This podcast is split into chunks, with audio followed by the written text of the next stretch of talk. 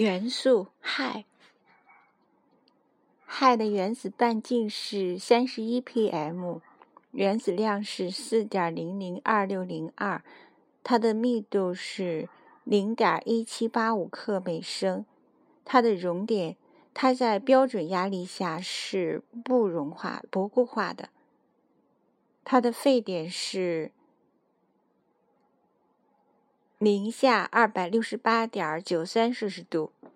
它的电负性是未知的。它在宇宙中的含量是百分之二十三，太阳中的含量也是百分之二十三，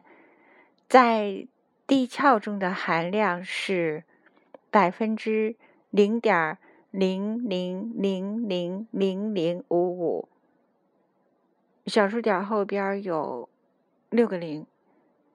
它在海洋中的含量是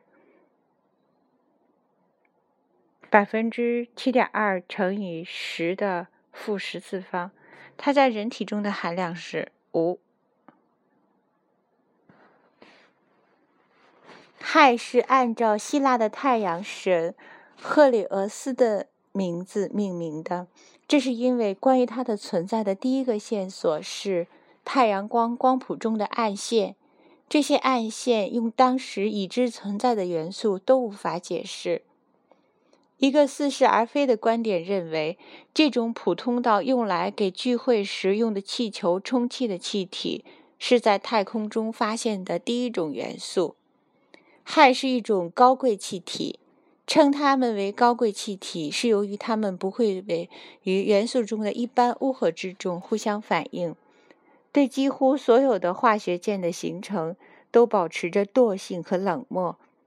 因为它难以发生相互作用。用传统的施法化学并不容易探测到氦。作为飞艇中氢气的取代物，完全不可燃烧的氦具有极多的可推荐之处。主要的问题是，氦要昂贵得多，并且能提供。的提升能力也较低，但是有谁喜欢坐着最低廉的氢气飞艇去旅游呢？当今我们所用的氦是在把天然气从地下开采出来的时候从中提取的，但与其他所有的稳定元素不同的是，它不是在地球形成时就沉积在那里的。而是随着时间的流逝，通过铀和土的放射性衰变而产生的。